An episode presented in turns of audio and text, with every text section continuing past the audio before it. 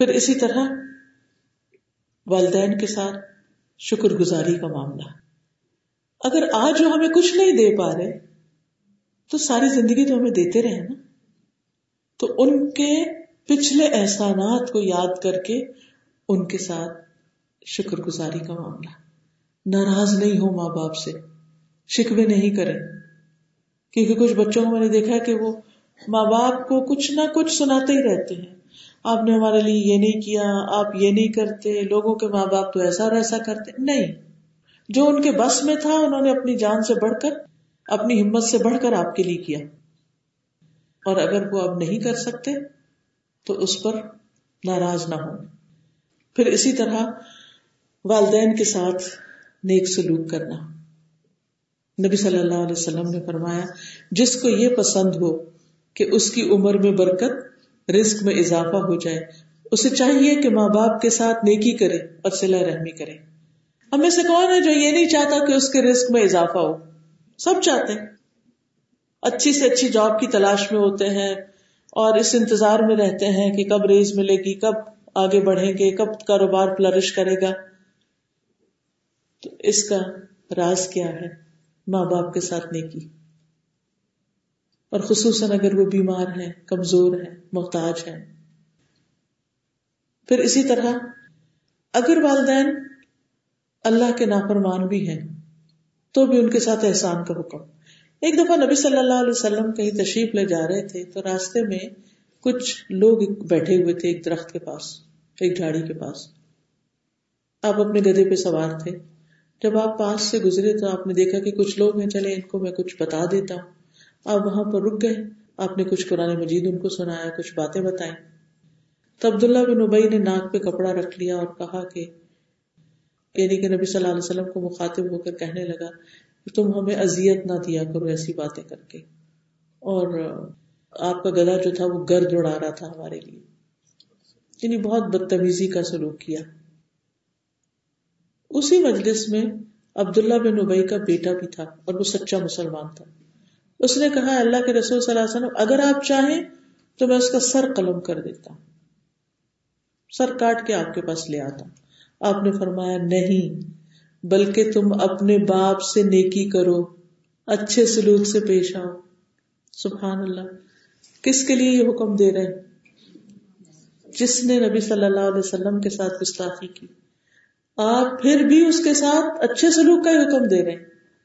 آپ نے یہ نہیں کہا کہ اگر وہ ایسا اور ایسا کرتا ہے تو چھوڑو اس کو، نہیں. تو کہا یہ کہ جن ماں باپ نے ہمارے ساتھ بہت احسان کیے اور ہمیں دنیا کے ساتھ دین بھی سکھایا، ان کے ساتھ ہمارا سلوک کیسا ہونا چاہیے.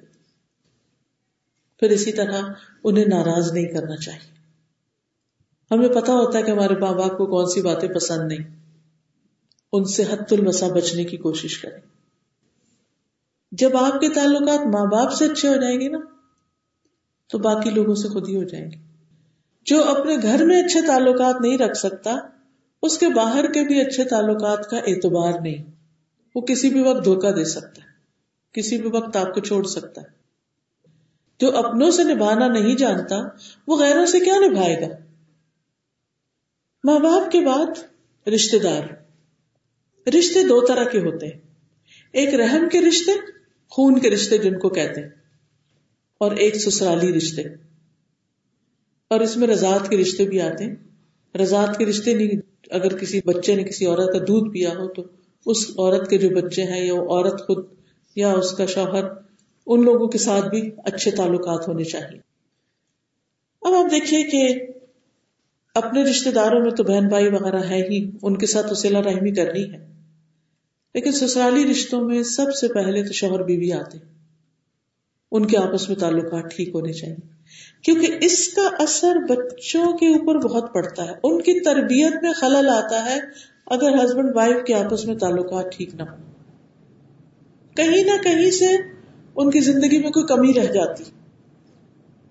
اگر آپ چاہتے ہیں کہ آپ کے بچوں کو ریلیشنز نبھانے آئیں، ان کو عملی مثال دیجئے، خود کر کے دکھائیے کہ اچھے تعلقات کیسے رکھتے ہیں، ماں باپ کے ساتھ کیا کرتے ہیں، ساس سسر کے ساتھ کیا کرتے ہیں، شوہر کے ساتھ کیا کرتے ہیں. تو شوہر اور بیوی ایک دوسرے کا لباس ہے، ایک دوسرے کے لیے سکون اور محبت کا رشتہ ہے، سکون، محبت، رحمت کا رشتہ ہے۔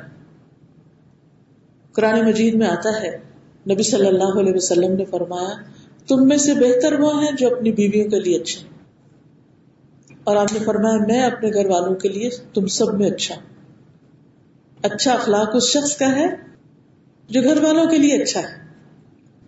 آپ صلی اللہ علیہ وسلم نے یہ بھی فرمایا کہ ایمان کے لحاظ سے کامل مومن وہ ہیں جو اخلاق میں سب سے اچھے ہیں، یعنی ایمان اس وقت تک مکمل نہیں ہوتا جب تک اخلاق اچھا نہیں ہوتا، اور اچھا اخلاق اس کا ہے جس کا اخلاق گھر میں اچھا ہے۔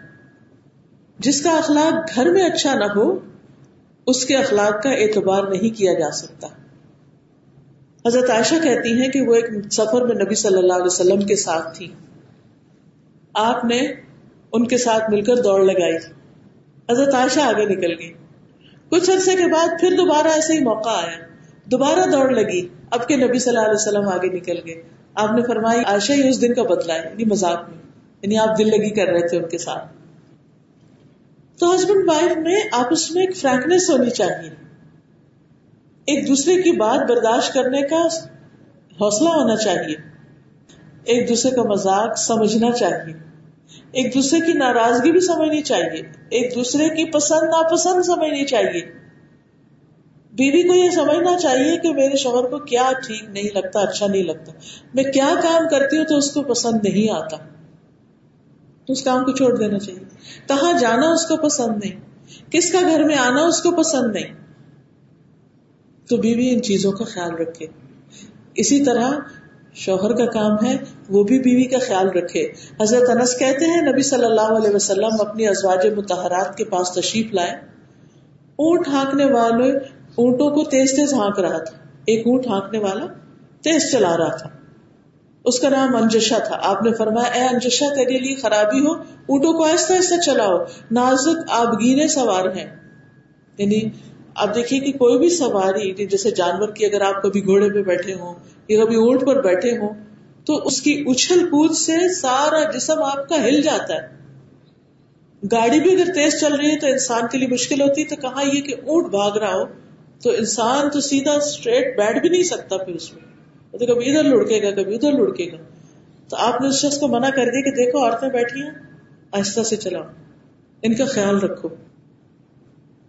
پھر اسی طرح آپ نے یہ بھی فرمایا کہ جب تم خود کھاؤ تو اس کو بھی کھلاؤ، یعنی شوہر کی ذمہ داری ہے کہ صرف اپنے کھانے کی فکر نہ کریں، جب تم پہنو یا کماؤ تو اسے بھی پہناؤ، یعنی اگر اپنے کپڑے خرید رہا ہے تو اس کے لیے بھی خریدے۔ اب یہ نہیں کہ خود اپنی پسند کے روز گاڑی بدلی ہوئی ہو، روز کپڑے بدلے ہوئے ہوں، اور بیوی کے لیے اس اعتبار سے کچھ بھی نہ ہو، اسے کبھی بھی کچھ نہ لا کر دے، تو ایسے تو کبھی تعلقات اچھے نہیں رہ سکتے۔ پھر اسی طرح محبت کا اظہار بھی کیا جائے، ریلیشن شپ بلڈنگ میں یہ بہت اہم پارٹ پلے کرتا ہے، خصوصاً ہسبینڈ وائف۔ دل میں تو سب کی محبت ہوتی ہی ہے، لیکن عام طور پر ہم اس کا اظہار کرنا اپنی شان کے خلاف سمجھتے ہیں، انا کے خلاف سمجھتے ہیں کہ میں نے اگر اس کو بتا دیا کہ مجھے تم سے بہت محبت ہے تو کیا ہوگا، پھر تو وہ میری محبت کو مس یوز کرے گا، اور تو وہ محبت کا اظہار ہی نہیں کرتے۔ تو نبی صلی اللہ علیہ وسلم کا طریقہ کیا تھا، حضرت عائشہ کا طریقہ کیا تھا؟ حضرت عائشہ کہتی ہے کہ میں حیض کی حالت میں پانی پیتی تھی تو نبی صلی اللہ علیہ وسلم کو برتن دے دیتی، آپ برتن اسی جگہ منہ پر رکھ کر پانی پیتے جہاں میں نے پانی پیا ہوتا، میں ہڈی سے گوشت کھا کر آپ کو دے دیتی، آپ اسی جگہ سے کھاتے جہاں سے میں نے کھائی ہوتی۔ پھر اسی طرح صرف ایسی باتوں سے محبت کا اظہار نہیں ہوتا، بلکہ ایک دوسرے کے کاموں میں مدد دینا یہ بھی بہت ضروری ہوتا ہے۔ اس سلسلے میں دیکھتے ہیں کہ اسود ایک تابعی ہیں، وہ حضرت عائشہ سے پوچھتے ہیں کہ جی یہ بتائیے کہ نبی صلی اللہ علیہ وسلم گھر میں کیا کرتے تھے، باہر تو ہم دیکھتے ہیں جو کچھ کرتے تھے، گھر کے اندر کیا کرتے تھے؟ انہوں نے کہا کہ اپنے گھر کا کام کاج، اپنے گھر والوں کی خدمت کرتے تھے۔ سبحان اللہ، ایک شخص جو دنیا بھر کا بوجھ اٹھائے ہوئے وہ گھر آ کر گھر والوں کی خدمت میں لگے، اور آپ کی ایک نہیں کئی ازواج تھی، آپ ان کی ضروریات پوری کر رہے ہیں۔ اور کہتی ہے کہ جب وہ نماز کا وقت ہوتا تو فوراً کام کاج چھوڑ کر چلے جاتے. ایک اور روایت سے ہمیں یہ پتہ چلتا ہے کہ آپ گھر میں جھاڑو بھی لگا لیتے تھے, اپنے کپڑوں کو خود پیمند لگا لیتے تھے, یعنی کہیں سے پھٹ گیا سی لیتے تھے, یعنی کہ بٹن ٹوٹ گیا تو بیوی بی کو بلایا جائے اور اسے کہا جائے کچن میں جو کام کری چھوڑ دو اور ادھر آؤ اور میرا بٹن ٹانکو.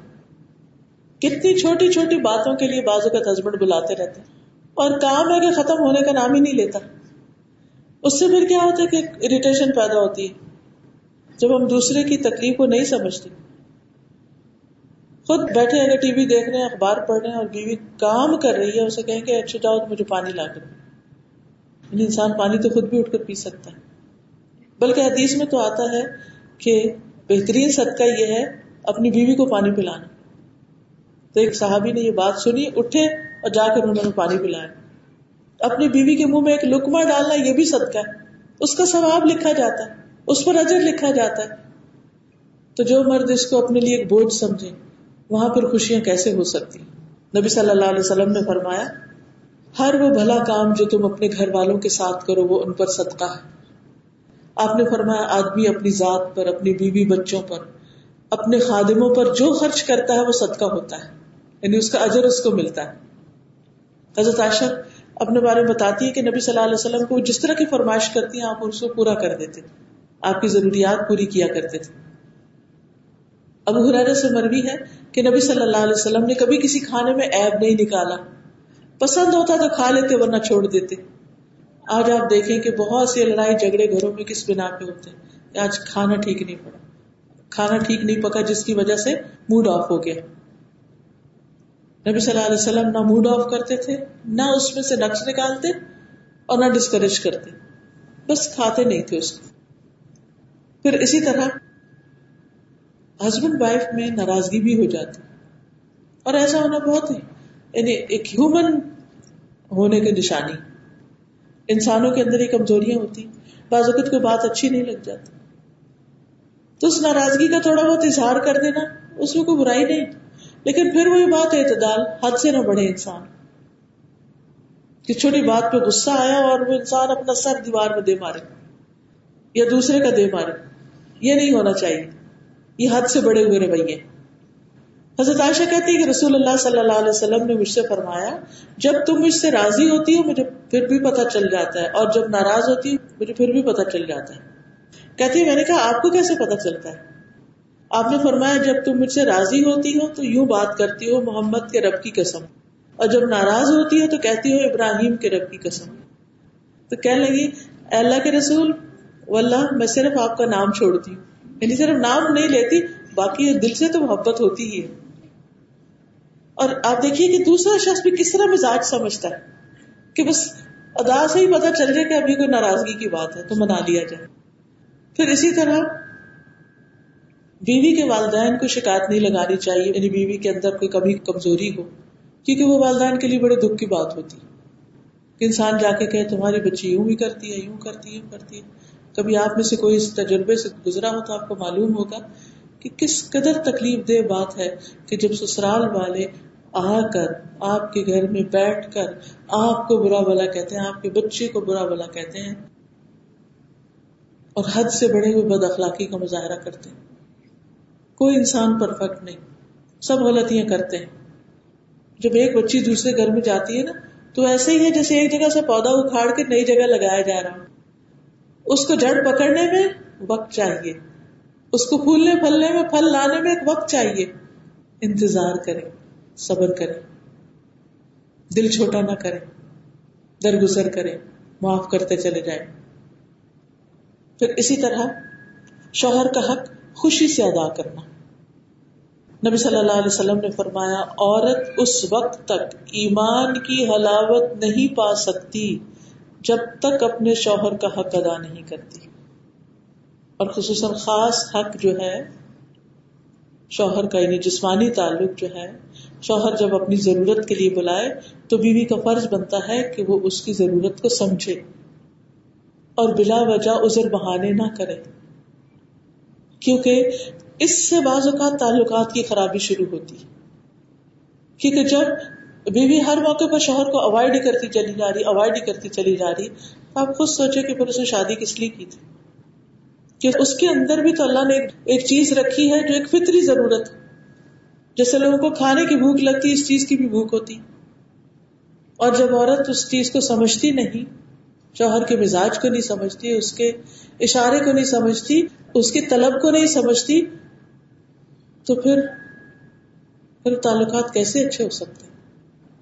آپ دیکھیے, اس کا تعلق ایمان کے ساتھ ہے. آپ جتنی چاہے نمازیں پڑھ لیں, جتنے چاہے روزے رکھ لیں, جتنی چاہے تلاوت کر لیں, آپ کا دل کبھی سکون نہیں پا سکتا اگر آپ کا معاملہ اپنے شوہر کے ساتھ اچھا نہیں, آپ اس کو اس کا خاص حق نہیں دے رہے. نبی صلی اللہ علیہ وسلم نے فرما دیا کہ عورت کو ایمان کا لطف ہی نہیں آ سکتا جب تک وہ یہ تعلق اپنا صحیح نہیں کرتی. پھر اسی طرح شوہر کی اطاعت, اللہ کے سوا اگر کسی کو سجدے کا حکم ہوتا تو شوہر کے لیے ہوتا. اس سے پتہ چلتا ہے کہ اطاعت اور رسپیکٹ اور شوہر کی بات ماننا کس قدر ضروری.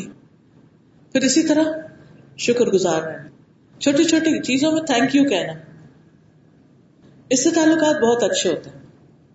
جزاک اللہ, شکریہ, تھینکس, کوئی بھی اچھے الفاظ جس سے پتہ چلے کہ آپ گریٹفل ہیں. ہم کہتے ہیں تمہارا حق ہے, ان کا فرض ہے, وہ کما کر لائے, وہ ہمیں دے. کوئی چھوٹی سی چیز بھی شوہر دے, اس پر بھی اس کا شکریہ ادا کریں. اس سے دلوں کی میل دور ہوتی, دل جڑتے, محبتیں بڑھتی, ایک دوسرے کی قدردانی بڑھتی. اور خاص طور پر جس چیز سے بچنا چاہیے وہ بد زبانی, تاوڑ توڑ جواب نہیں دیتے جانا چاہیے. ہاں, ہو سکتا ہے, بہت ممکن ہے کہ شوہر زیادتی پر اور وہ ضرورت سے زائد آپ کو ڈانٹ رہا ہے, لیکن اس موقع پر آپ کا بولنا اس کو اور زیادہ بھڑکائے گا. وہ جلتی میں تیل ڈالنے والی بات ہے. آگ جل رہی ہے نا, اور اس پر آپ پانی بھی ڈال دیں, تیل تو کیا پانی بھی ڈال دیں تو کیا ہوتا ہے.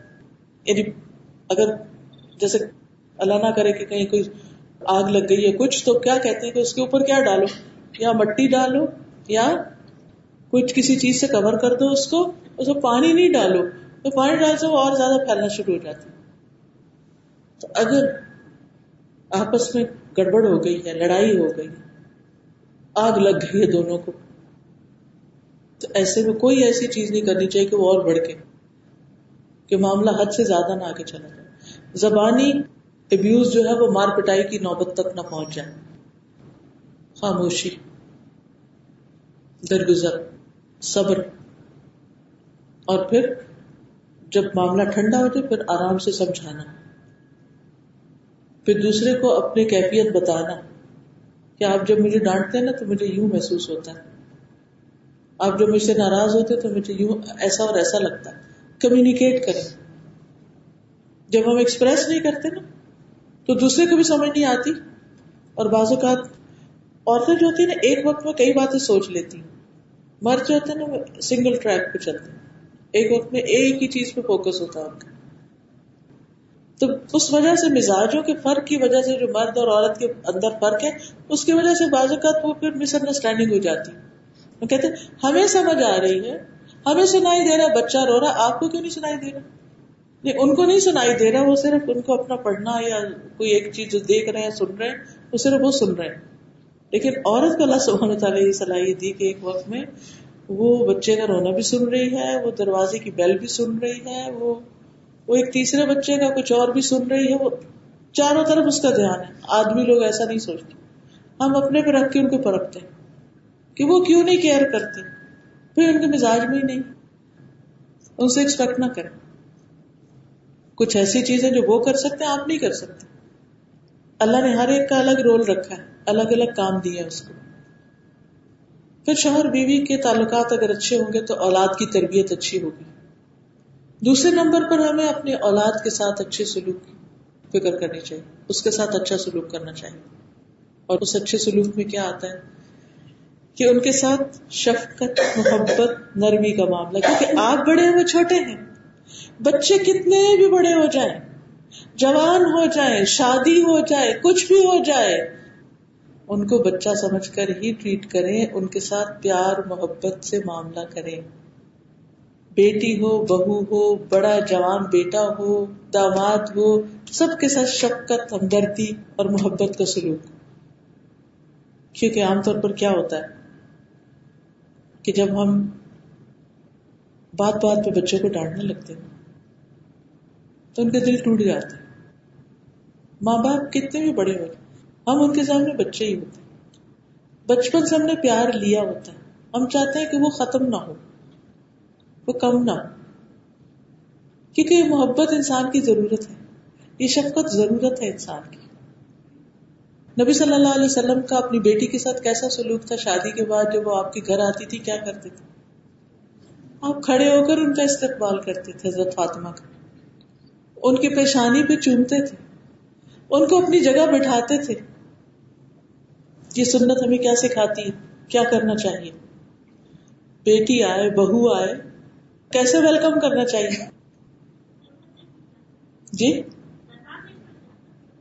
جی الحمدللہ. اور پھر آپ دیکھیں کہ جواباً آپ کو بھی کیسی رسپیکٹ ملتی ہو, وہ بھی آپ پہ جان نچھاور کرتے ہیں. پھر یہ ہمارے دین کے سکھائے ہوئے ادب آداب ہیں, یہ ہمارا کلچر ہے, ہمیں اس کی پاسداری کرنی ہے. اور اگر بچے بہت چھوٹے ہوں تو نبی صلی اللہ علیہ وسلم مجلس میں بھی ہوتے تھے, لوگوں کے سامنے بھی ہوتے تھے, مسجد میں بیٹھے ہیں, لوگ بیٹھے ہیں, آپ کے پاس کوئی بچہ آ جاتا, حضرت حسن حسین میں سے آ جاتا, آپ گود میں بٹھاتے, ساتھ لپٹاتے, کس کرتے. ایک دفعہ ایک شخص نے کہا میرے دس بچے, میں نے آج تک کسی کو پیار نہیں کیا. آپ نے فرمایا اگر اللہ نے تمہارے دل سے رحم چھین لیا تو میں کیا کر سکتا ہوں. نماز میں سجدے میں آ جاتے تو آپ سر نہیں اٹھاتے تھے. آپ کی نواسی تھی امامہ, ان کو آپ اٹھا کے نماز پڑھنے جماعت کروا رہے ہیں, بچی ہے اٹھائے ہوئے ہیں. رکوع سجدے میں ساتھ کھڑا کر لیتے, پھر کھڑے ہوتے پھر اٹھا لیتے, کندھوں پہ بٹھا لیتے, گردن پہ بٹھا لیتے, جیسے ہوتا نا گریاں گردن پہ بٹھا کے دونوں پاؤں آگے کی طرف لٹکا لیے. یہ اللہ کے رسول ہیں جن کی عزت اور جن کا مقام اور مرتبہ اتنا بڑا ہے, ان کے مقابلے میں ہم کیا ہیں. پھر بچوں کو شفقت اور محبت کے ساتھ عزت بھی دیں, ان کی رسپیکٹ کریں, کیونکہ جب ہم رسپیکٹ نہیں دیتے ان کو تو پھر ان سے رسپیکٹ کی توقع نہ رکھیں. پھر اسی طرح اگر بچے آپس میں جھگڑے تو ان کے درمیان صلح کرا دیں. ایک دفعہ نبی صلی اللہ علیہ وسلم حضرت فاطمہ کے گھر تشریف لائے تو حضرت علی گھر میں نہیں تھے. آپ نے پوچھا وہ تمہارے چچا کا بیٹا کہاں. وہ بتانے لگی کہ وہ میرے اور ان کے بیچ میں کوئی ناراضگی ہو گئی تھی تو وہ خفا ہو کے باہر چلے گئے ہیں, گھر میں کیلولا بھی نہیں کیا. رسول اللہ صلی اللہ علیہ وسلم نے ایک شخص سے کہا کہ دیکھو کہاں ہے. وہ واپس آیا اور کہا کہ مسجد میں. آپ صلی اللہ علیہ وسلم تشریف لائے, خود چلے گئے مسجد میں. دیکھا تو چادر ان کے پہلو سے گر گئی تھی اور جسم پہ مٹی لگی ہوئی تھی. رسول اللہ صلی اللہ علیہ وسلم ان کی دھول جھاڑنے لگے اور فرما رہے تھے اٹھو اے ابو تراب, اے مٹی والے نہیں تم. ابو تراب کا مطلب ہے جس کو مٹی لگ گئی. ابو تراب اٹھو, ابو تراب اٹھو. حضرت علی کو یہ لقب اتنا محبوب تھا کہ اپنے ہر نام سے زیادہ پیارا تھا. اب آپ دیکھیے حضرت فاطمہ نے بہت لمبی چوڑی شکایتیں نہیں کی, اور آپ نے بھی نہیں سنی, اور آپ نے بیٹی کو انکریج بھی نہیں کیا کہ اچھا تمہارے ساتھ تو بہت زیادتی ہو گئی اور میں ابھی خبر لیتا ہوں. نہیں, کچھ نہیں. آپ آ کے داماد کو پیار کرنے لگے. کیوں؟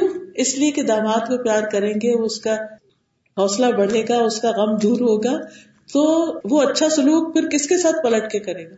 آپ ہی کی بیٹی کے ساتھ کرے گا.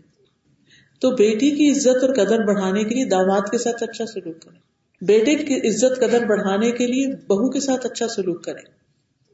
جو خوشیاں دیتے ہیں ان کو خوشیاں ملتی ہیں, اور جو طنز کے تیر چلاتے ہیں پھر وہ تیر واپس اپنے ہی طرف لوٹ کے آتے ہیں.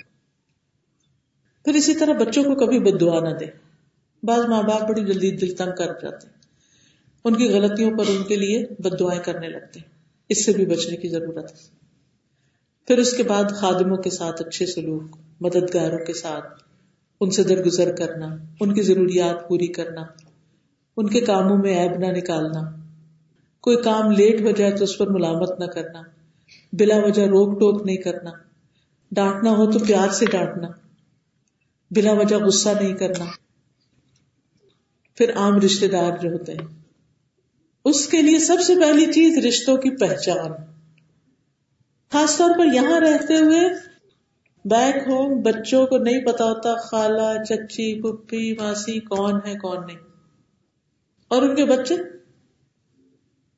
آپ کے بچوں کو بعض اوقات آپ کے قریبی رشتے داروں کے نام بھی نہیں آتے ہوتے. تو میک شور فیملی ٹری مل کے بنائیے ان کے ساتھ, ان کو بتائیے کون سی خالہ کس ملک میں رہتی ہے, اس کے بچے کتنے ہیں, ان کے نام کیا ہیں, ماموں کہاں رہتے ہیں, ان کے بچے کتنے, ان کے نام کیا ہیں. حتیٰ کہ بعض لوگوں کو اپنے بہن بھائیوں کے بچوں کے نام بھی نہیں آتے, کیونکہ آپ تو چلے آئے دس سال پہلے, دس سال میں جو بچے پیدا ہوئے, اب کون کس کا کیا نام ہے, کیا عمر ہے, کچھ خبر نہیں. تو اس سے تعلقات کیسے بنیں گے؟ کبھی زندگی میں ملے تو آپ کیا پہچانیں گے ان کو؟ جب نام ہی نہیں پتا, شکل ہی نہیں پتا, کیا پہچانیں گے؟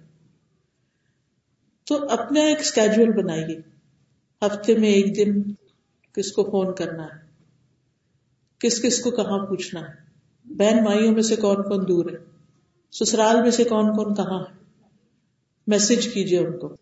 اب تو واٹس ایپ کے ذریعے آرام سے فیملی گروپ بن سکتا ہے, اور کچھ نہیں, اسی میں سلام بھیجتے رہیے, حال چال پوچھتے رہیے, اپنا بتاتے رہیے. اس سے تعلق داری بنتی ہے. نبی صلی اللہ علیہ وسلم نے فرمایا, اپنی رشتہ داریوں کو تازہ رکھو, چاہے سلام کے ساتھ ہی, سلام ہی کرتے رہو, اس سے بھی رشتہ رشتہ جڑ جائے گا. یہ جو صلہ رحمی, صلہ رحمی کا مطلب تو رشتہ جوڑنا, اس کا یہ مطلب نہیں اور ساتھ جڑ کے بیٹھنا, یہ نہیں ہے. ظاہر آپ اپنے کام میں, وہ اپنے کام میں, آپ کہیں رہتے ہیں, وہ کہیں رہتے ہیں, میل ملاقات تو وقت ممکن نہیں. آپ نے طریقہ بتا دیا, رشتہ داریوں کو تازہ رکھو, خاص سلام کے ساتھ, ہیلو ہائی کر لے, بس فون کر کے, میسج بھیج کے. اور اگر آپ کے پاس ایک لسٹ بنی ہوئی ہوگی نا, تو آپ خود بھی اپنے آپ کو چیک کریں گے, اچھا کتنے دن ہو گئے کس سے کوئی بات نہیں ہوئی. پھر اس کے بعد تحفے تحائف دینا, صرف اس وقت نہیں جب وہ دیں, آپ دیتے رہیں, کیونکہ اللہ سبحانہ تعالیٰ رشتہ داروں کو دینے کا حکم دیتا ہے. قرآن مجید میں آتا ہے, ان اللہ یأمر بالعدل والاحسان وایتاء ذی القربی, اللہ حکم دیتا ہے یقینی طور پر عدل و انصاف کا, احسان کا, اور رشتہ داروں کو دینے کا. دو ان کو, دیتے رہو, دیتے چلے جاؤ. اور اس میں اپنے میکے کے بھی اور سسرال دونوں کی طرف کے لوگ آتے ہیں, بہن بھائی بھی آتے ہیں, بچے اور ان کے سسرال بھی آتے ہیں. ہر ایک کو کچھ نہ کچھ کچھ نہ کچھ دیتے رہو. یہ اس لیے نہیں کہ جب وہ فقیر ہو, محتاج ہو, غریب ہو تو اس وقت ہو, نہیں, وہ کھاتے پیتے بھی ہو تو بھی کچھ نہ کچھ دیتے رہو, کیونکہ تحفے دینے سے محبت بڑھتی. تحفہ صدقہ تو نہیں ہوتا نا کہ جب آپ کسی مسکین فقیر کو دے رہے ہیں. تحفہ تو محبت کے اظہار کے طور پر ہوتا ہے, چھوٹی سی کوئی چیز کیوں نہ ہو, اس سے تعلقات اچھے رہیں گے. پھر اسی طرح جو کٹے ان سے جڑے. بعض رشتہ دار ایسے ہوتے ہیں نا, آپ ہمیشہ ملنے جاتے ہیں, آپ ہی سلام بھیجتے ہیں, آپ ہی تحفہ بھیجتے ہیں, آپ ہی کارڈ بھیجتے ہیں, آپ ہی ان کی عیادت کرتے ہیں, سب کچھ آپ ہی کرتے ہیں, اور وہ کچھ بھی نہیں کرتے, کچھ بھی نہیں کرتے آپ کے ساتھ, تو بھی آپ کرتے رہیں, کیونکہ آپ کس کے لیے کر رہے ہیں؟ اللہ کے لیے کر رہے ہیں. نبی صلی اللہ علیہ وسلم نے فرمایا, بدلے میں صلہ رحمی کرنا صلہ رحمی نہیں, صلہ رحمی کرنے والا وہ ہے جب اس کے ساتھ رشتہ کاٹا جا رہا ہو تب بھی وہ رشتہ جوڑے, یعنی جو اس کو کوئی نہ پوچھے وہ خود ہی جا کے جڑتا رہے, خود کرتا رہے. ایک آدمی نے کہا, اللہ کے رسول صلی اللہ علیہ وسلم, میرے کچھ رشتہ دار ہیں جن سے میں تعلق جوڑتا ہوں وہ مجھ سے توڑتے ہیں, میں نیکی کرتا ہوں وہ برائی کرتے ہیں, میں ان سے بردباری سے پیش آتا ہوں اور وہ مجھ سے بد اخلاقی سے پیش آتے ہیں. آپ نے فرمایا, اگر ایسا ہی ہے جیسے تو کہہ رہا ہے, تو گویا تو ان کو جلتی ہوئی رات کھلا رہا ہے. جب تک تو ایسا کرتا رہے گا, اللہ کی طرف سے تیرے لیے ایک مددگار تیرے ساتھ رہے گا.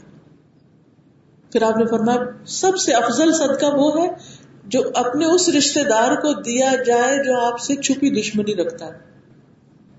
آپ کو پتا ہے کہ یہ آپ سے جیلس ہے, آپ کو پتا ہے کہ یہ آپ کی جڑیں کاٹتا رہتا ہے, اس کو دیتے رہو, شاید کسی وقت اپنی اس برائی سے بازی آ جائے. پھر عام ایمان والوں کے ساتھ تعلقات, دین والوں سے, مسجد میں آپ کٹھے ہوتے ہیں, کسی اور جگہ کٹھے ہوتے ہیں, تو نبی صلی اللہ علیہ وسلم نے ان کی مثال کس سے دی؟ آپس کی محبت اور رحمت اور شفقت کی, جیسے کوئی ایک جسم ہو, ایک حصے کو تکلیف ہے تو باقی سب بھی تکلیف میں مبتلا ہو جاتے ہیں. آپ نے فرمایا, مومن محبت کرتا ہے, اور اس سے محبت کی جاتی. اس شخص میں کوئی خیر نہیں جو نہ محبت کرتا نہ اس سے کوئی محبت کرتا. اس میں کوئی خیر نہیں جس سے کوئی محبت نہیں کرتا. خطرے کی بات ہے. ہم بیٹھ کے روتے ہیں مجھ سے کوئی محبت نہیں کرتا. بھائی کیوں نہیں کرتا؟ آپ کرتے ہیں کسی سے. آپ تو شروع کریں، آپ دینا شروع کریں گے، لوگ آپ کو بھی محبت دیں گے. پھر اسی طرح ایک دوسرے کا احترام، رسپیکٹ بہت امپورٹنٹ ہے. اس سے تعلقات اچھے رہتے ہیں اور اس سے برکتیں ہوتی ہیں. خاندانوں میں بھی، اداروں میں بھی، ورک پلیس، ہر جگہ ہر ایک کی رسپیکٹ، بڑے کی، چھوٹے کی، برابر والے کی. کس نے ہمیں حق دیا کہ ہم دوسروں کو ذلیل کریں، ہم ان کی بے عزتی کریں؟ ہم اپنے آپ کو کیا سمجھتے ہیں؟ یہ بھی تکبر کی علامت ہوتی ہے کہ مجھے حق ہے میں جس کے ساتھ جو چاہوں کروں. نہیں، آپ کو کوئی حق نہیں ہے. یہ ہم نے خود ہی کہیں سے حق بنا لیا اپنا. میں ماں ہوں نا، میں جو چاہوں کروں. نہیں، ماں کو بھی حق نہیں ہے کہ وہ بچوں کو ذلیل کرے بلا وجہ. نبی صلی اللہ علیہ وسلم نے فرمایا وہ ہم میں سے نہیں جو چھوٹوں پہ شفقت نہ کرے اور بڑوں کا حق نہ پہچانے. تو اختتام پر میں اس کو وائنڈ اپ کرتے ہوئے چند ایک ٹپس آپ کو دیتی ہوں کہ اگر آپ کے اندر کچھ چیزیں آ جائیں تو آپ کے تعلقات ہر ایک سے اچھے ہوں گے، اللہ سے بھی اور بندوں سے بھی. نمبر ایک، اللہ کا تقویٰ، اللہ کا ڈر. جب اللہ کا تقویٰ آتا ہے اور اللہ کی خاطر انسان کام کرتا ہے تو بے لوث ہو کے کرتا ہے. نمبر دو، ہر ایک سے ہر جگہ اچھا اخلاق. ہر ایک سے ہر جگہ اچھا اخلاق.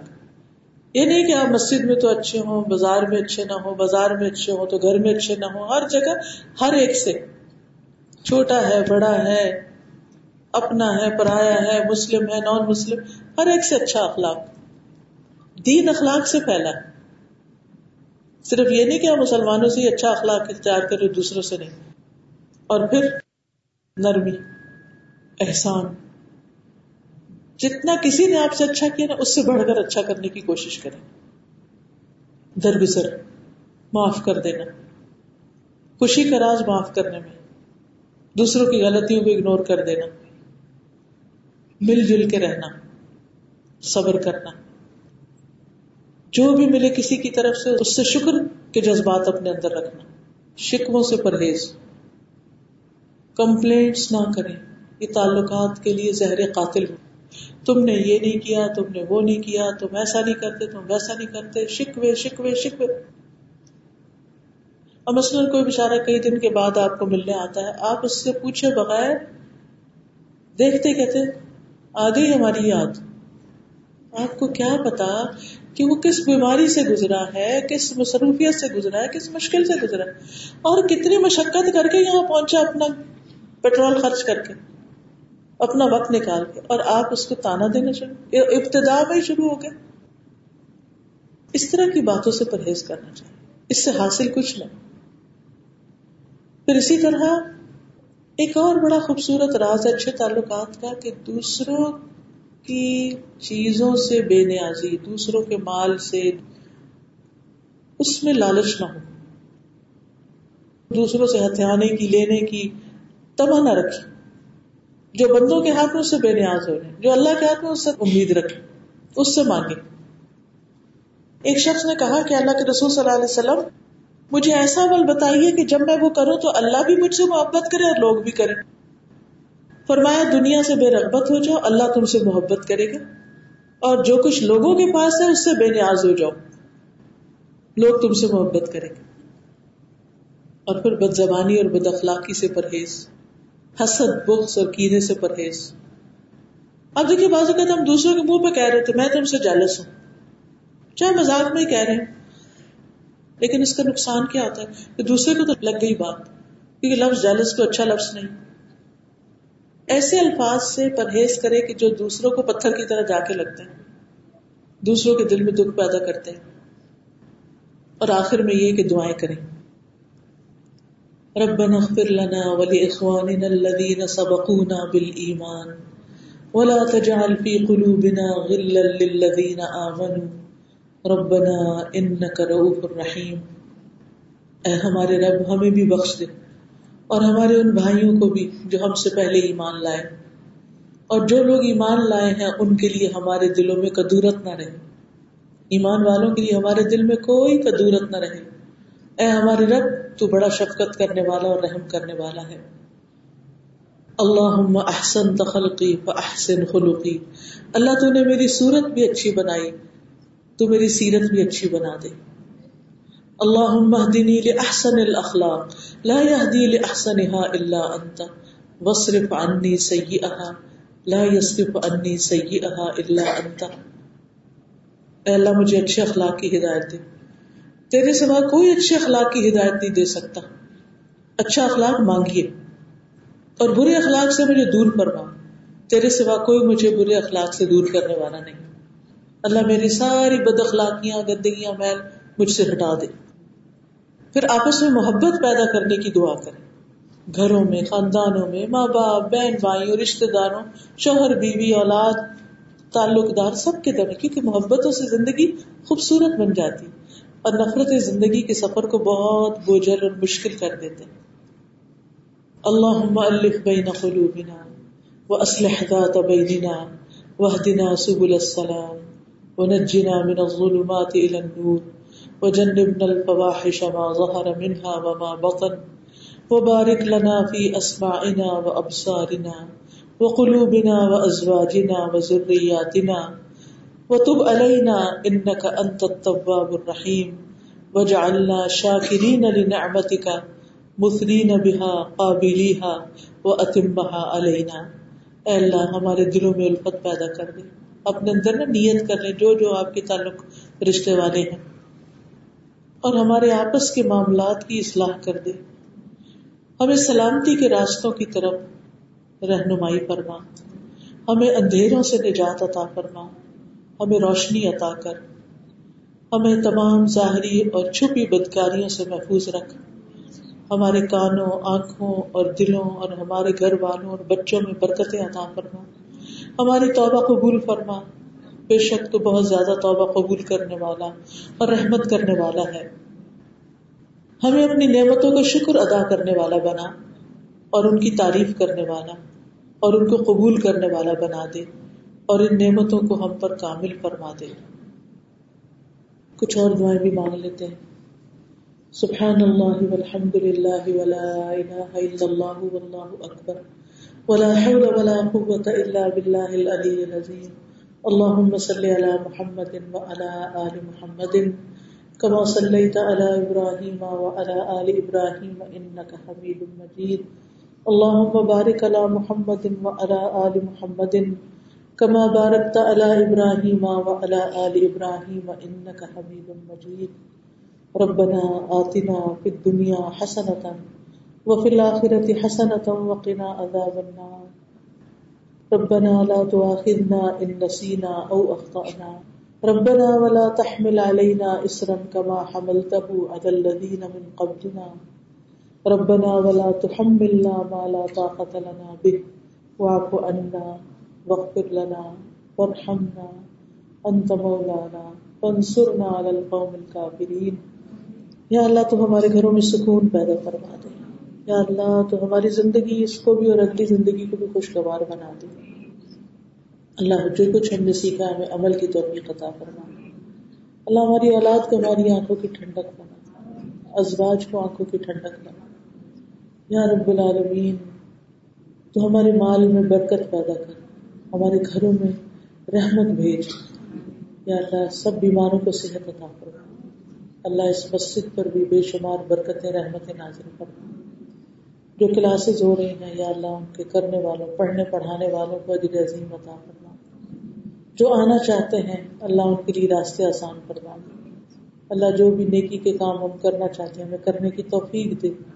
ہمیں صحت اور زندگی عطا فرما تاکہ ہم بھاگ بھاگ کر تیری عبادت کر سکیں. ربنا تقبل منا انك انت السميع العليم وتب علينا انك انت التواب الرحيم. وصلى الله تعالى على خير خلقه محمد وعلى اله واصحابه واهل بيته اجمعين برحمتك يا ارحم الراحمين. الهي امين. سبحانك اللهم وبحمدك اشهد ان لا اله الا انت استغفرك واتوب اليك. السلام عليكم ورحمة الله وبركاته. السلام علیکم ورحمۃ اللہ وبرکاتہ. شکر الحمدللہ ہم سب آئے اور اللہ تعالیٰ ہمارا قبول کرے. اللہ سبحانہ تعالیٰ کی مدد سے اور ہم سب کے تعاون سے اللہ کا شکر ہے الحمدللہ کہ الہدا ایلیمنٹری اسکول مسیساگا میں کھل گیا ہے. جونیئر کنڈر گارڈن سے گریڈ سیون تک کے بچوں کا داخلہ شروع ہے. انشاءاللہ سب بچوں کو ایڈمیشن لے رہے ہیں. تو یہ پہلا اسکول ہے کینیڈا میں جس میں حفظ اور academic programme side by side چل رہے ہیں. بچوں کو علیحدہ حفظ کے لیے اسکول سے نکلنا نہیں پڑتا. تو اس لیے بہت ضروری ہے کہ آپ اپنے سب ملنے والوں کو بتائیے اسکول کا. اور انشاءاللہ دوسرا استاذہ منگل بدھ اور جمعرات کو صحیح بخاری کی کلاس لیتی ہیں. صبح سوا نو بجے کلاس شروع ہوتی ہے. پہلے تجوید ہے, اس کے بعد استاذہ صحیح بخاری لیتی ہیں اور یہ سوا گیارہ تک کلاس ہوتی ہے. میں نے یہ it's a chance of a lifetime when we have the opportunity to learn from the scholar, to learn from our teacher. آپ سب جو آ سکتے ہیں وہ تو ضرور آئیے, جو نہیں آ سکتے وہ آن لائن سنیں. اور یہ کلاسز فری ہے, everybody can join, it's an open house. تو جب اللہ تعالیٰ ہم پہ اتنے مہربان ہے کہ ہمیں موقع دیا, ہمیں استاد دیا, تو ہمارا بھی فرض ہے کہ ہم اس سے فائدہ اٹھائیں. تو پلیز بہنوں ضرور آئیے. دوسری بات, اگر تین دن نہیں آ سکتے جتنے دن بھی آ سکتے ہیں, فقہ القلوب کی کلاس ہے اور وہ جمعے کو ہے دس سے گیارہ بجے تک, اور یہ دلوں کو صاف کرنے کی کلاس ہے. ہم سب کو اس کی ضرورت ہے. تو آپ سب کے لیے ہم مسیساگا سے کارڈز لے کے آئے ہیں, بکس لے کے آئے ہیں. تو پلیز, کیونکہ آپ سب وہاں نہیں آ سکتے, ہم لے کے آئے ہیں. تو پیچھے لڑکیاں ہیں, تو پلیز آپ اپنے لیے خود بھی لیجیے, تحفہ دینے کے لیے بھی لیجیے. اور انشاءاللہ اللہ تعالیٰ بہت برکت دے. اور لاسٹ میں مجھے یہ اعلان کرنا تھا کہ پلیز, کیونکہ ہم لوگ اسکول بنایا ہے تو اس میں کچن کی بھی ضرورت ہے, باقی کی ضرورت ہے, اس پروگرام کے بچوں کو بھی اسپانسرشپ کی ضرورت ہے. تو ہم ڈونیشن باکس بھی لائے ہیں, جو بھی سرکار لینا چاہے اللہ تعالیٰ قبول کرے. جزاک اللہ خیر. کتابیں کتابیں جی کتابیں بھی ہیں اور کارڈس بھی ہیں پیچھے. آپ پلیز لے کے جائیے, کم از کم ایک کارڈ اپنے لے کے جانا ہے. جزاک اللہ خیر. السلام علیکم.